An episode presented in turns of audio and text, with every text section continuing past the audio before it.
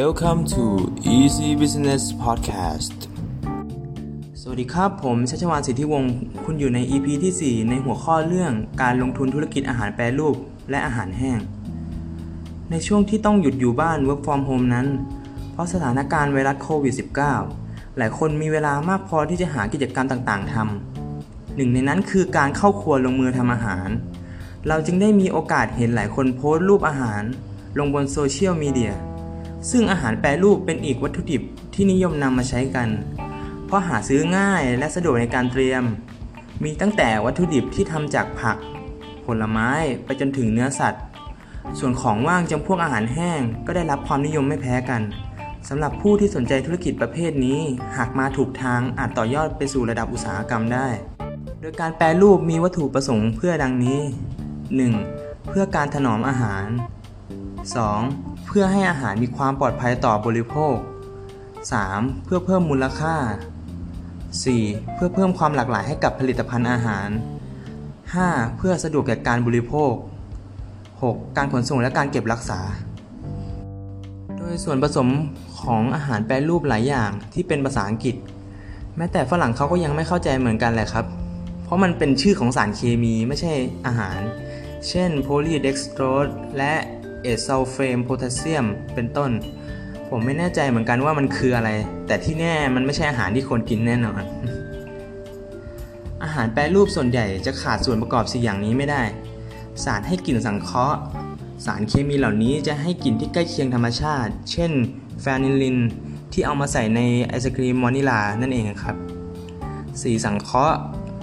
ข้อดีของสีสังเคราะห์คือมันบอกแบบได้ครับ เหมือนสั่งสีทาบ้าน แต่ข้อเสียคือมันเป็นสารเคมีที่เป็นอันตรายต่อสุขภาพ และกระตุ้นให้สมองเกิดความอยากอาหารมากขึ้น เนื้อสัมผัส มันก็คือความนุ่มหนาเนียนฉ่ำกรอบของอาหารนั่นแหละครับ เพราะผู้ผลิตเขารู้ว่าก่อนตัดสินใจ เราก็ต้องดูก่อนว่ามันฝรั่งถุงนั้นกรอบหรือเปล่าเป็นต้น และตัวนี้เลยครับสำคัญเลย สารกันบูด คือสารเคมีที่เติมลงไปเพื่อยืดอายุการเก็บรักษา โดยป้องกันไม่ให้จุลินทรีย์ทำให้อาหารเสื่อม เช่นกรดอินทรีย์กรดสตรีตริก และพาราเบน เป็นต้นนะครับ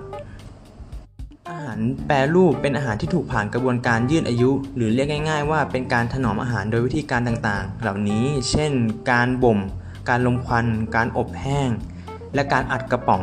ผลิตภัณฑ์ของอาหารแปรรูปนั้นมีหลากหลายชนิด เช่น ไส้กรอก ฮอทดอก ซาลามี่ แฮม เบคอน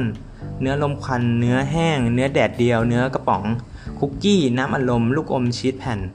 ในขณะเดียวกันเนื้อสัตว์แช่แข็งหรือเนื้อสัตว์ที่ไม่ผ่านกระบวนการทางเคมี เช่น เนื้อสไลด์ เนื้อชิ้นแช่แข็ง จะไม่ถือว่าเป็นเนื้อแปรรูปนะครับโดยอาหารแปรรูปที่กล่าวข้างต้นนะครับ จะเป็นสิ่งที่มีผลเสียแก่ร่างกาย แต่ต่อไปจะเป็น สิ่งที่มีผลประโยชน์ต่อร่างกายนะครับ เป็นอาหารแปรรูป พวก pop rice เป็นข้าวที่ผ่านกระบวนการทำให้สุกด้วยการป๊อป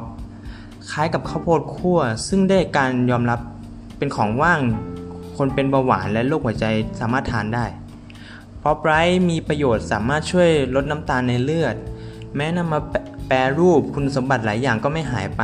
และให้แคลอรี่ที่ต่ำให้แคลอรี่น้อยกว่าแอปเปิลหนึ่งลูก แต่มีไฟเบอร์พอๆกับแอปเปิล การป๊อปแทนการทอดนั้นทำให้ข้าวกล้องพองตัวออกมากที่สุด เพื่อรับประทานเข้าไปทำให้รู้สึกอิ่มเร็ว เป็นขนมทางเลือกให้กับผู้บริโภคที่ใส่ใจสุขภาพและการลดน้ำหนัก มีแคลอรี่ที่ต่ำไฟเบอร์สูง อีกทั้งยังอุดมสมอุดมสมบูรณ์ไปด้วยวิตามินแร่ธาตุและไม่มีผงชูรสมีประโยชน์ต่อร่างกาย ผมยกตัวอย่างถ้าผมจะลงทุนในอุตสาหกรรมแปรรูปนะครับ ผม จะมองที่แหล่งทรัพยากรของไทย ที่น่าลงทุน ดูมีมูลค่าเพิ่มนะครับเช่นพวกเเรือดำน้ำฮะเอามาแปรรูปเป็นเรือดำน้ำชุบแป้งทอดฮะหยอกหยอกหยอกจะเป็นพวกยกตัวอย่างเป็นข้าวนะครับ เพราะสามารถเอามาทำเป็นเมนูอาหารแปรรูปที่ทำจากข้าว สูตรขนมไทยหลากสไตล์ ทั้งจากข้าวสวย ข้าวเหนียวและข้าวโอ๊ตขนมนางเล็ด ข้าวแตนข้าวตังหน้าตั้ง ข้าวเม่าทอด แพนเค้กข้าวหอมมะลิเป็นต้นนะครับ ถ้าลงทุนในไทยในการทำอุตสาหกรรมขนมแปรรูปพวกนี้ จะช่วยลดต้นทุนจากการที่ไทยเรามีทรัพยากรพวกข้าวเยอะ และเทรนการรักสุขภาพกำลังมา อาหารแปรรูปที่มีประโยชน์แก่ร่างกาย จะเป็นที่น่าจับตามองมากในการลงทุนนะครับ ขอขอบคุณข้อมูลดีๆจากเท่าแก่ไม้กระปุก .com อีพีหน้าจะเป็นเรื่องอะไรติดตามต่อได้ใน Easy Business Podcast พอดแคสต์ง่ายๆที่แนะนำข้อมูลในการลงทุน สวัสดีครับ